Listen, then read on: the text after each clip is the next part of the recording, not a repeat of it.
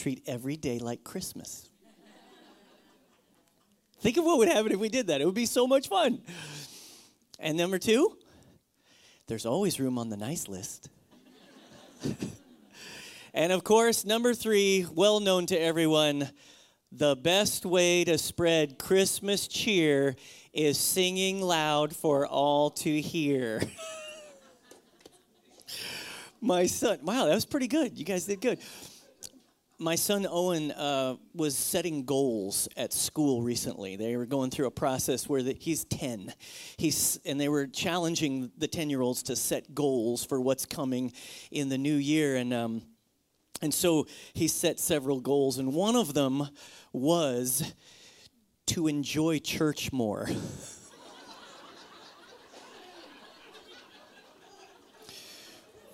which is a great goal for any normal kid, but especially awkward for the pastor's son. But anyway, I thought it was a pretty good goal, so I think we need to enjoy church more. How about that? All right, get your Bibles out and turn to Daniel, Daniel chapter 6. As you know, we've been in a series called Living in Exile. Uh, and we're talking through the book of Daniel. We're studying the different stories and how Daniel interacted with really his, uh, his environment as an exile, as a person who was living in a culture that was not his own, that had entirely different uh, paradigms, uh, a different way of functioning, a different thought process. Um, and so we look at, at the story of Daniel, and, and we've, been, we've been challenging ourselves to live in an American culture where we are in a post Christian society, where we are now living as the minority uh, opinion. Uh, that, that, that the Judeo Christian ethic is not the pervasive thought process or worldview. And so the question is how do we live in this kind of environment? How do we live in an environment where people don't know the story of Jesus? How do we live in an environment where there are competing values and ideas, much the same way that Babylon uh, was representing competing ideas to the Jewish nation of Israel? And Daniel, as an exile, is um, living out his faith in a way that is true to his core, and I think we have to do the same. And just so you understand that we're not, I'm not I'm not just making this up. There, there are lots of people that understand that we are in a cultural moment in American uh, society that there is there are there are many decisions that must be made by God's people. How we're going to act how we're going to proceed how we're going to live out the core of the scriptures in our lives. I was just reading this week at uh, Barna the the research company um, the research organization they do studies all across uh, the nation and barna had, did a study this year uh, and releases a whole study every year on faith and, and christianity in america and they have several studies. Uh, they start out this study with the christian church has been a cornerstone of american life for centuries but much has changed in the last 30 years. Americans are attending church less. More people are experiencing and practicing their faith outside of its four walls. Millennials, in particular, are coming of age at a time of great skepticism and cynicism toward institutions, particularly the church. Add to this the broader secularizing trend in American culture and a growing antagonism toward faith claims. And these are uncertain times for the church in America. You can read about some of those polls and some of those studies at barna.com if you want to. They're fascinating. Uh, in Austin, I was looking up our city, and so they have several different cities. Um, they, they did this study about post Christian culture in each city right? And so there's, um, and then they started ranking the cities based on, you know, how they have several criteria on which they base it. And so uh, you can read about that at barna.com. Austin ends up being the 50th most post Christian city. Out of all the cities in America, we're number 50 for 2015. And then uh, they did another study on, on churchless ness. in other words, people don't go to church, they don't have anything to do with church, and we're 49th as a city 49th in uh, all the hundreds and hundreds of cities in um, American culture. So, so we have work to do. We have, we have a, an important moment for us to come to this place in our history and to be willing to follow what God is doing in our culture. Because He is active. He is, he is not completely silent. The church is not dead, right? We, you're sitting here this morning and the question is, what does God want us to do? All right? So let's pray and then we'll jump into the scriptures. Father, thank you so much for your word and how the entrance of it gives us light, how revelation comes into our souls as we study together and discuss. Lord, would you speak to us now as we share this together? In Jesus' name, amen. Daniel 6, uh, we're going to jump right in here, verse 1, and we're going to go through this and have kind of some, uh, just a little light in, introduction to the ideas in this passage, and then we'll, we'll study a few things. Verse 1 says, It pleased Darius to appoint 120 satraps to rule throughout the kingdom. Now, satraps would be administrators, governors, people that would. Um, people that would be over certain areas of the kingdom. And Darius is the new king. Um, he uh, has come to power uh, from the Medes and, and, and, and who have conquered, started to conquer Babylon. And this is many years after um, Nebuchadnezzar, who we studied last week. Belshazzar was Nebuchadnezzar's son, so we've had, a, some, some movement in history as they moved along. Chapter 6 kind of speeds us ahead to King Darius being uh, in charge. Verse 2 says, with three administrators over them, one of whom was Daniel. So Daniel's being put in charge. Daniel has been in Babylon for many, many years. In fact, at this particular time in the story, Daniel is likely 80 years old or more. We're going to talk about Daniel and the lion's den. It's interesting. You see a bunch of pictures of Daniel and the lion's den. He's very rarely 80 years old in the pictures that you see. right? But he he's 80, 81, 82, 83 years old, somewhere in there. And so verse 3 says, Now Daniel so distinguished himself among the administrators and the satraps by his exceptional qualities. I want you to write that down in your, your message notes if you have them. Exceptional qualities. He so distinguished himself among all these administrators, all these governors, all these satraps by his exceptional qualities that the king planned to set him over the whole kingdom. Daniel is about to be in charge of the entire kingdom. It's incredible. Daniel's been here a long time. He came to exile in Babylon at a, at, at, as, as a teenager, somewhere in 16, 17 years old. So he's been here a long time and has been consistent in the way he's lived for a long time. Verse 4 says, At this, the administrators and the satraps tried to find grounds for charges against Daniel in his conduct of government affairs, but they were unable to do so. They could find no corruption in him because he was trustworthy and neither corrupt nor negligent. You should write that down. Neither corrupt nor negligent. Finally, these men said, We will never find any basis for charges against this man Daniel unless it has something to do with the law of his God. I want you to see here that all of the governors and all the satraps and all the, all the people in charge, when Daniel got promoted, they got jealous. They got mad. They got angry and they started trying to figure out how can we stop this? Why did they do that? Because this is the culture they lived in. They lived in a top down, authoritarian, comparison based, power hungry, protectionist culture. The only way to get ahead is if you climb over somebody else. The only way you can make it is if you push somebody else aside. The only way you can get power is if you gain power over somebody else. This was the culture. Does this sound familiar to anybody? Daniel refused to live this way. We're going to find that out here in a moment.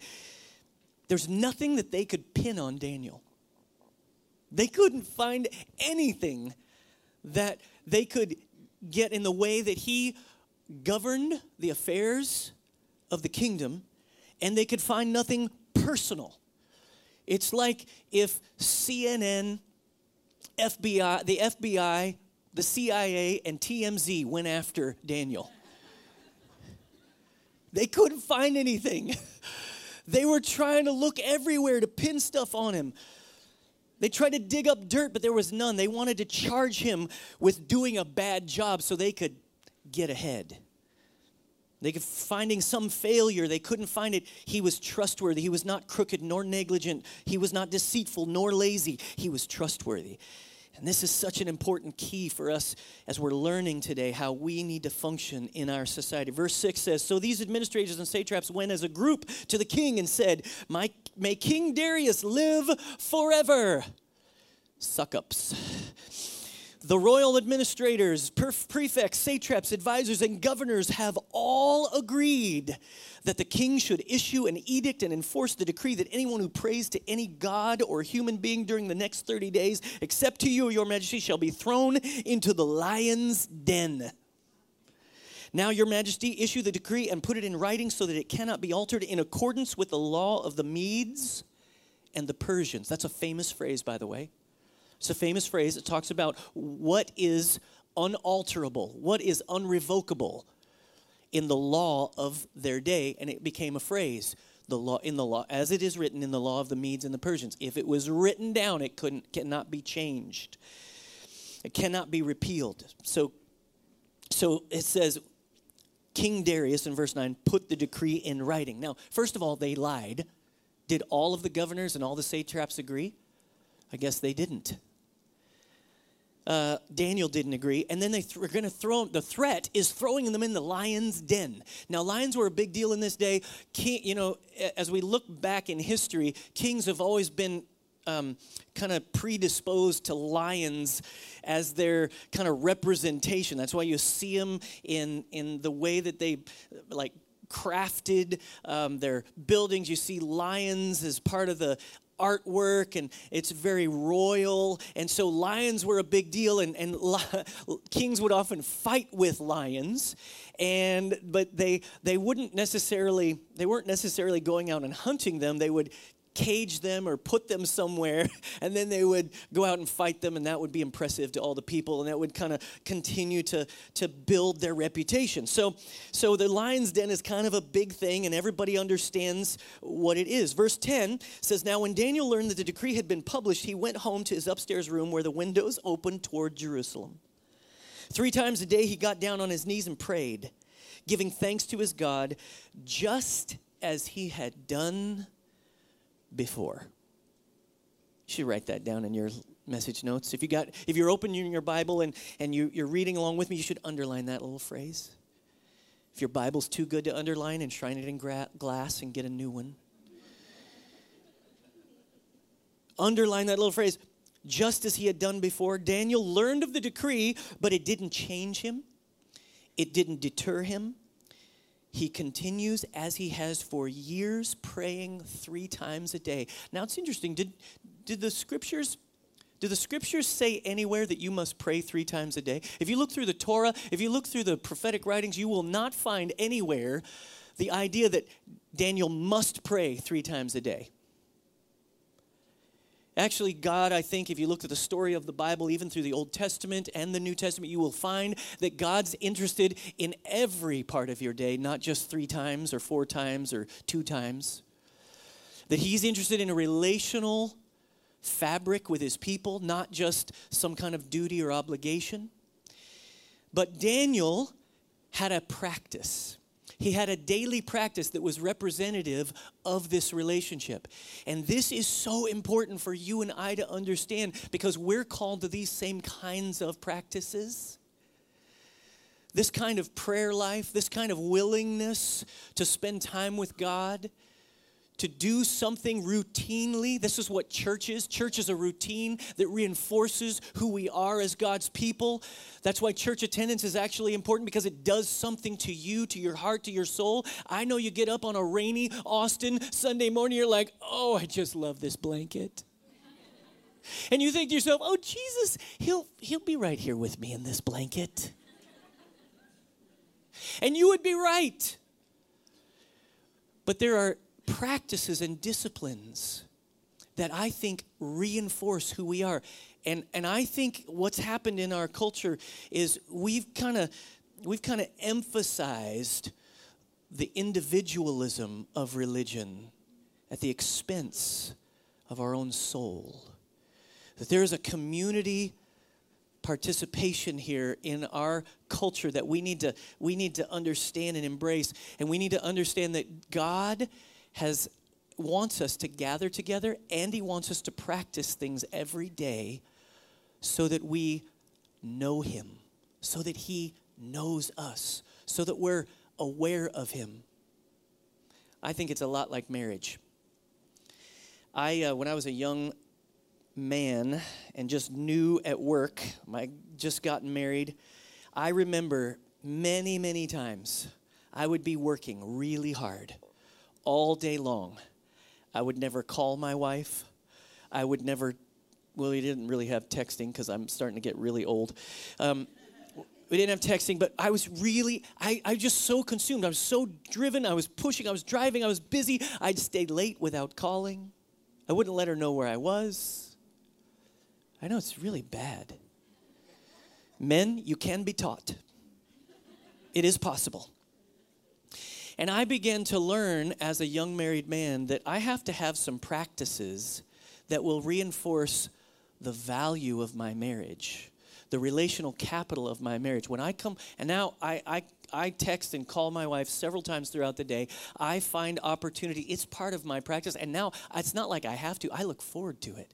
Every time I get in the car and drive somewhere, one of my first thoughts is, I wonder how Amy's doing. Let me check on her. Every time I get home, we have something we call couch time a lot of times. And kids, you just need to go play, go do something. Mom and dad are having couch time. That couch time is a practice. Does something go wrong in our marriage if we miss one day? No. But it is a practice that reinforces what's important in our lives together. This is what this is for Daniel. And notice, I want you to notice, Daniel isn't going out and broadcasting on his global satellite network, the God News Network, how wicked and evil this edict of the king is. He's not trying to convince all his friends to stop doing it. He's not arguing how unconstitutional this edict is. That's not what he's doing. He's just continuing to do what he'd always done and that is pray. Verse 11 says, Then these men went as a group and found Daniel praying and asking God for help. I love this. Then these men, so not only do they set the trap, but they're kind of they're getting ready to go catch him. They found Daniel praying and asking God for help. It must mean that Daniel had some public version of this thing. He opened the windows facing Jerusalem, the scripture says, and he knelt and prayed, and they heard him asking God for help. So they went to the king and spoke to him about this his royal decree. Did you not publish a decree that during this next 60 days or sorry, 30 days anyone who prays to any god or human being except to you, your majesty would be thrown into the lion's den? It's kind of like these guys are Daniel, look at him. The king answered, The decree stands in accordance with the law of the Medes and the Persians, which cannot be repealed. There's the phrase again. So the trap is set. Verse 13 Then they said to the king, Daniel, who is one of the exiles from Judah, pays no attention to you, your majesty, or to the decree you put in, you put in writing. He still prays three times a day. And when the king heard this, he was greatly distressed. Why was the king greatly distressed? Because Daniel was disobeying the. No. You know why he was greatly distressed? You're going to see it in the next line. He was determined to rescue Daniel and made every effort until sundown to save him. He was concerned about Daniel because he was his friend. He had a deep respect relationship with Daniel. He wasn't worried about the edict, he was trying to figure out how to change this thing. And so, verse 15 says Then the men went up as a group to King Darius and said to him, Remember, Your Majesty, that according to the law of the Medes and Persians, there's the phrase again, no decree or edict the king issues can be changed. These guys are starting to look annoying, petty, little, small. Verse 16 So the king gave the order, and they brought Daniel and threw him into the lion's den. And the king said to Daniel, so, so the king says, Okay, I said it, it's written. I, have, I haven't been able to figure out a legal way to rescue him. If only he would have lived in America.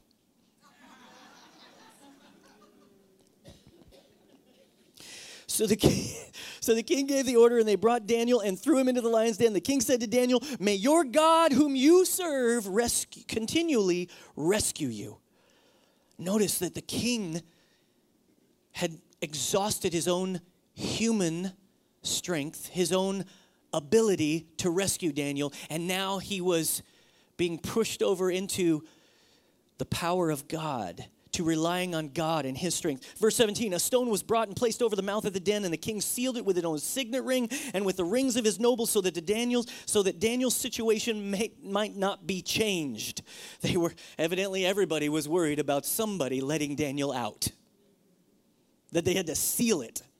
And then the king returned to his palace and spent the night without eating and without any entertainment being brought to him. That was his customary uh, uh, schedule is he would have lots to eat and entertainment and he could not sleep Verse 19, at the first light of dawn, the king got up and hurried to the lion's den. And when he came near the den, he called to Daniel in an anguished voice Daniel, servant of the living God, has your God, whom you could serve continually, been able to rescue you from the lions?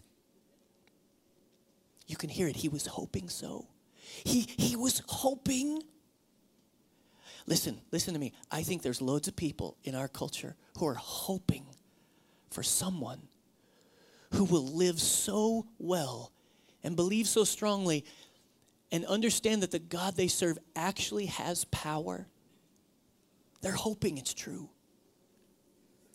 Verse 21 Daniel answered, May the king live forever. My God sent his angel, and he shuts the mouths of the lions. They have not hurt me because I was found innocent in his sight, nor have I ever done any wrong before you, your majesty.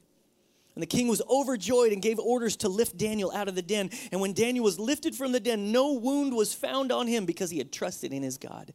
At the king's command, the men who had falsely accused Daniel were brought in and thrown into the lion's den along with their wives and children. And before they reached the floor of the den, the lions overpowered them and crushed all their bones. If you had any doubt that these were tame lions, the lions were hungry and they were ready to eat someone. Verse 25, check this out. Then King Darius wrote to all the nations and peoples of every language in all the earth, May you prosper greatly, he says. I issue a decree that in every part of my kingdom, people must fear and reverence the God of Daniel. For he is the living God and he endures forever. His kingdom will not be destroyed, his dom- dominion will never end. He rescues and he saves. He performs signs and wonders in the heavens and on the earth. He has rescued Daniel from the power of the lions. So Daniel prospered during the reign of Darius and the reign of Cyrus the. Listen, this ending part should not be overlooked. You got to see that the influence of Daniel reaches far and wide. That there is a witness that Daniel has created in his own life, in his own heart, in his own practices that, that stretch to the farthest parts of this kingdom. And I think we have to look at this and understand how important it is because throughout this series, we've been talking about influence. We're talking about influence, but both a positive and negative influence. If we look at influence, there's a, there's a negative aspect. In other words, how do we keep from being influenced by Babylon, or in this case, by Austin and its seductive powers? How do we keep from being influenced? And then, secondly, why, um, how do we continue to exert influence in the place where we live? How do we how do we exert some kind of influence in our city? And it's terrible to just think I have no power, I have no influence, I have nothing that I can do. But here let me make an important distinction. We're not really talking about power. We're not really talking about power. We're talking about influence. Power is top down. Power is against people's will. Power is forcing people to do what they want you want them to do. Influence is center out. It comes from the inside out. It's not based on a position. It's based on a person. Influence is based on a person. It's based on what's going on inside the person. It's not coercion. It's getting people to do something out of their own free will because they want to. This is the influence we're talking about. How do we navigate this? Because you need to understand that true Christianity, the faith that we own as God's people, it never participates in coercion. You can't coerce anybody to do what you want them to do, nor does God coerce you to do what He wants you to do. You got to understand this. One of the most powerful forces in the universe, I think it's second to only God's power, is the power of your will and my will. God gave that to you because there's the only way you can actually have a relationship with Him is if you choose. It has to be a real relationship. If it's not, if it's not your power, your your influence, your your will deciding something, then it doesn't work. So, why is this the way that Jesus works, right? What, how does, what is this? It's precisely because this is not the way of Jesus.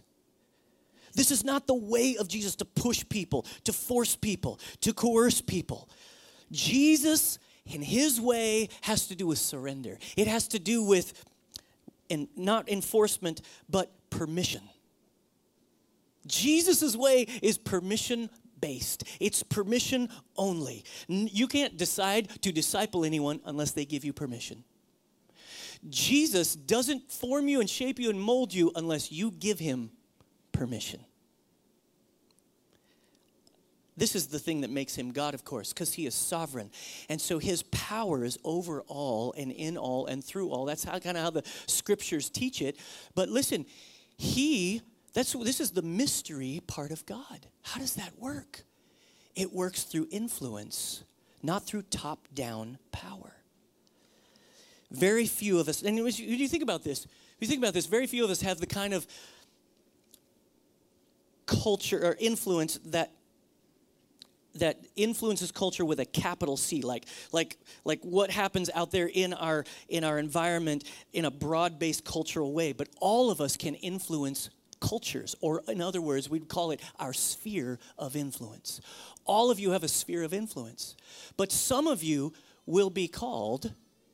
There is, a, there is a, an opportunity that all of us have as we begin to think about influence, to figure out how we're going to participate in what's going on in our culture at large. I'll give you an example. Martin Luther King was an influencer. He moved our country forward in the civil rights moment where we needed to change our laws. He, he, he, his, his passive influence, not his direct power, but his influence changed people's minds. Um, a person like Gandhi had influence. A person like uh, a musician, an artist, an entertainer. They have, they have influence. They don't make people listen to their music, people just want to. How do you do this? There's a book called uh, To Change the World by James David Hunter. And he, here's what he says He says, Culture is not changed or shaped by the masses. The world is changed and culture is shaped by what he calls it's terrible wording. I don't really love it, but, but it's, he calls it the elites the elites, which is men and women who are unusually wealthy or well placed in society, in key roles in culture, in arts, in politics, in entertainment. And we see this happening everywhere. We see this happen. One of the best examples of it in our modern moment is the LGBT community who has influenced our entire nation in a way of thinking. And, and it's interesting because they're just, they're just an interesting study because about 1.7 gay population, 1.7% of the population is gay. About 4% would be what we would include in LGBT. About 4%. That's what all the statistics tend to say. I know you think it's everywhere, don't you? It's everybody. No, there's just well placed people in arts and entertainment, even in politics, who are just influencing a way of seeing. Now, let me pause here. Just because I use this as an example you and I are called to love every person no matter where they are, no matter where they come from. And we, we get the re- reputation of all the angry, crazy people out there. We're being lumped in with them because the people that are influencing culture are lumping us in. But you and I have to resist this. You and I have to become the creative nor- minority we've been talking about, where we love the people, the next door neighbor, love the coworker, love them with our lives, with our hearts, with our prayers. We love them just the way they are, and we, re- and we rely on the work of the Holy Spirit in their life. Do you remember what I said? Nobody can be forced into anything. We can't force people to live like we think they should live. But we should own the scriptures and then we should love people so well that suddenly they are interested. What does this mean for us at One Chapel? Well, some of you need to become elites. Some of you need to go to UT and finish your degree and become the mayor of Austin. Some of you need to become the head of the philosophy department at UT. Some of you, some of you really need to hone your craft and, and develop musically so that you become a real artist that's an influencer in our culture. Some of you need to do that. And when you do that, I want you to know one, at One Chapel, we're going to be totally behind you. We're going to we're going to be cheering you on every step of the way because we need more influencers. One of the major mistakes of our history in America is we sent the best and brightest to Bible school instead of to film school. It's a mistake we so we ended up with people pastoring people that had other gifts that they needed to eh, that they needed to be enthused by the holy spirit to influence culture. So we're going to be behind you but secondly what we need to understand at one chapel what we need to understand in who we are the rest of us need to pool our collective influence and cross pollinate every segment of our society every part of our uh, of our um, culture not for power, not to make people do things, not to Christianize, but to influence, to bring Jesus' kingdom to bear in human, in humanity, in human flourishing, because his way is the best way. And we believe that. And so we're seeking the peace and prosperity of our city with Jesus. Here's three things I want to give you, and then we'll and then we'll end here. Three components of Daniel's influence. One was excellence. Look at verse three. Now Daniel so distinguished himself among the administrators and the satraps by his exceptional qualities. You can underline that. That the king planned to set him over the whole kingdom. Look, this is his work ethic. This was his talent. This was his ability to do a job well. Chapter one talks about it how Daniel and his friends were 10 times better than everybody else. Listen, listen, one chapel. Listen, we got to become we got to become experts at what we're doing. Your reputation at work needs to be excellence, not shoddy, not, not, not work that's suspect.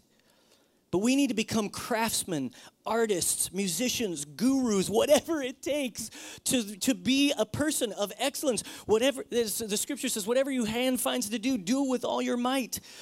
Colossians 3:23 says, work willingly at whatever you do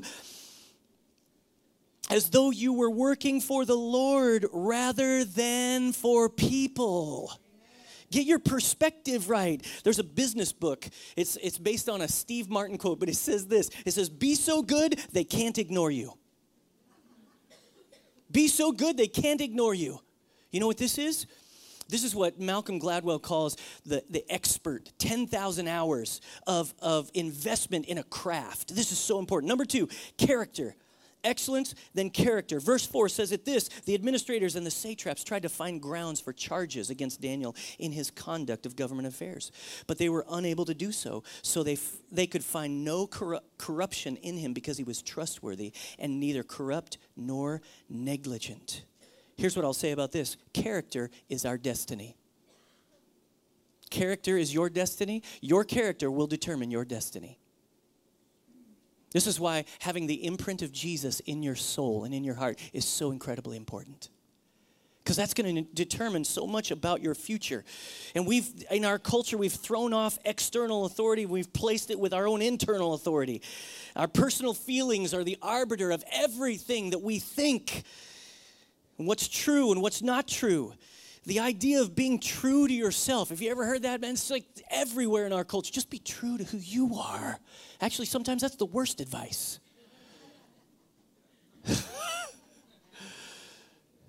you, you want the you want the serial killer to be true to who he really is?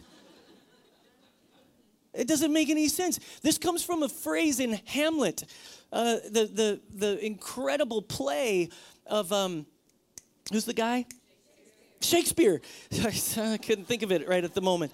Shakespeare. I could think of Hamlet, but I couldn't think of Shakespeare. Shakespeare wrote, writes this be true to thine own self, be true. It actually, in the play, that guy ends up being a fool. Nobody remembers that. Number three, faithfulness. Well, before I go there, let me just say be on time, work hard, serve well, let your character shine through. The gap between your public and private life is so important. It needs to be continually narrowed.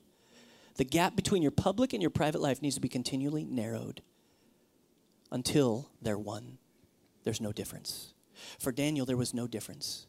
You should write that in your notes. The gap between your public and private life, it keeps narrowing. Jesus keeps working on your life until there's finally no difference. You're the same way in prayer that you are at work. You're the same person in the way that you live out your life in your family as you do in work. Number three, faithfulness the king said to Daniel, May your God, whom you serve continually, rescue you. If you unpack the grammar of that little phrase as you look at it and study it, you will find that the grammar indicates that the king is talking about a long period of time over and over and over again. And that would make sense because he's 80 years old, he's watched it, he's observed it. Over the long haul, Daniel was faithful. Look at 1 Peter 2:12 Whoops, I, I, I got to skip that. I can't. I don't have time for that. Let's let's let's keep moving here. We can never speed up relationships, parenting, or character building. Listen, we live in a microwave society. We live in. We just want to finish things so quickly. We want everything to be, technology has trained us that we can do things as quickly as we want to do it, but there are some things in life, there are some things in our culture that can never be sped up. And this is why deliberate practices are so important, like praying three times a day. Hey, in our new year, 2017, we're going to do 21 days of prayer.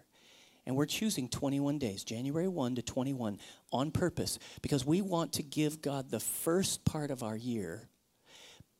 But in addition to that, we want for Him to have a, we want to have a habit where we're interacting with Him so consistently that this public private gap is narrowing, that our faithfulness is in, encouraged. It's built. It's it's it's aggressively pursued. And that 21 days i want you to be thinking about january being this moment where you're going to commit to this these practices where we're going to we're going to see god work in our lives. If i could recommend a book to you here's what i would i would say. There's a great book about pr- spiritual practices and the right way to think about them and it's called the life you've always wanted spiritual disciplines for ordinary people by john ortberg the Life You've Always Wanted Spiritual Disciplines for Ordinary People by John Ortberg. Pick that up. Because here's, here's what we're doing we're not trying to do this in our own power. We need God's strength, God's influence in us. Daniel has a very specific type of influence, right? He's not just being an influencer like he's a cool guy. Everybody likes Daniel. Everybody thinks he's awesome. No, that's not it. He has a very specific thing. You know what it is? He is a witness to Yahweh, a witness to God Himself. When people see Daniel, they see God. We're not talking about media hashtags. We're not talking about a bullhorn to tell the story of John 3:16 at every sports game. We're not talking about we're not talking about all these things that are, seem to be trappings in our our culture of ways that we're trying to tell people what the answer is. What I want to challenge you to do today is look at Daniel and to think about what he did. When you think about your friends, do they know what you really believe? The people next door, do they understand who you really are? In your classroom, is there a, is there a witness that you are to them? Other parents' kids on the, on the soccer team. Um, uh, you know, you, you, you're, you're, like, you're like this person that's sitting on the sidelines with those parents and the kids are playing. Kid, kid, do they know? I think we've lost our lost sight of what we must do. Here's a here's a helpful little uh, kind of a, a acrostic here that we've embraced at One Chapel, and it's how do we become a witness? Here it is. You begin with prayer. You start praying for whoever it is that you want to be an influencer in their lives. You begin with prayer. You pray for them. Prayer is about blessing. Prayer is about encouraging God's peace and strength and love to come into a person's life, then you got to listen to them. You got to listen to them. You got you got to you got to open up your ears. You have two ears and one mouth. Listen to them. Then you got to eat together. You gotta, you gotta share, you gotta commune with them, you gotta connect with them in a, in a way that is so um, relational. You gotta let them into your world and they have to let you into their world. You gotta serve their needs, spot their needs, and then go get them whatever they need, whatever's going on. If they need help in the yard, if they need help with their kids, if they need help at work, you're looking and trying to serve their needs. And finally, there will come a moment, there will come a, an incredible opportunity. It will come and you'll spot it, you'll see it coming a, a hundred yards away, and there it is. You're going to share your story. You're going to share your story of Jesus. So close your eyes and bow your heads. I want to ask you, what do you have faith for today?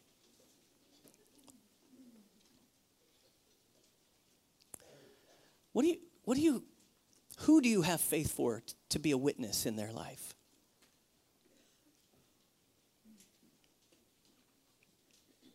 If you think about their name right now in your heart and your head, I want you to, I want you to consider really zeroing in on praying for them. It's important also for us to take an inventory of our own hearts and realize that, that some of us are, we're just scared. We're just scared to say anything, scared to be lumped in. Every, eh, the pressure's going the other direction. Everybody's just saying, look, chill out, dude. Just, just relax. Would you stop? Like, like don't, don't, don't, don't put pressure on people, right? Just conform, if you would. Stop being resistant. Right? There's, there's this environment that's around us, I want to encourage you. I want to encourage you today to make a decision. And when you come to this table, that we're just going to we're going to come to the table of the Lord and I want you to be willing to leave all your fears at this table. I want you to come and be willing to leave all of your past, your foolishness, your your failures right here. Because Jesus wants to take you and He wants to transform you and He wants to change you and mold you and shape you. He wants to encourage you, He wants, to, he wants you to flourish as a human being. He, he has a, a really good plan for you and purpose for your life. Would you be willing to come to this table and receive the life that Jesus has provided? He died on a cross, His body was broken. Sin, sin, our sin, was placed on Him he took it, He took our place. All our failures and foolishness, He took them so that we could be forgiven, healed, washed. The cup represents His blood, the bread represents His body. Would you come and leave what you need to give up right here and then receive what God has for you? Father, we just pray that you would speak to us now. Show us who you are, what you want us to do, how you want us to, to proceed in our own cultures that we influence, our spheres of influence. Lord, would you show us? Would you direct us? Would you, would you lead? In Jesus' name, amen. I want you to come to the table. If you're um, part of one chapel, of course, you know this, but uh, for those of you who are not, we practice open communion, which means it's available to everyone. Jesus set this table. Um, but if you're uncomfortable for any reason, please don't feel pressured. Just walk through the line so people don't have to step over you, all right? And you can go back and sit down and we'll just worship while this is happening, okay? All right, let's start to your right, every section with a station in front of it.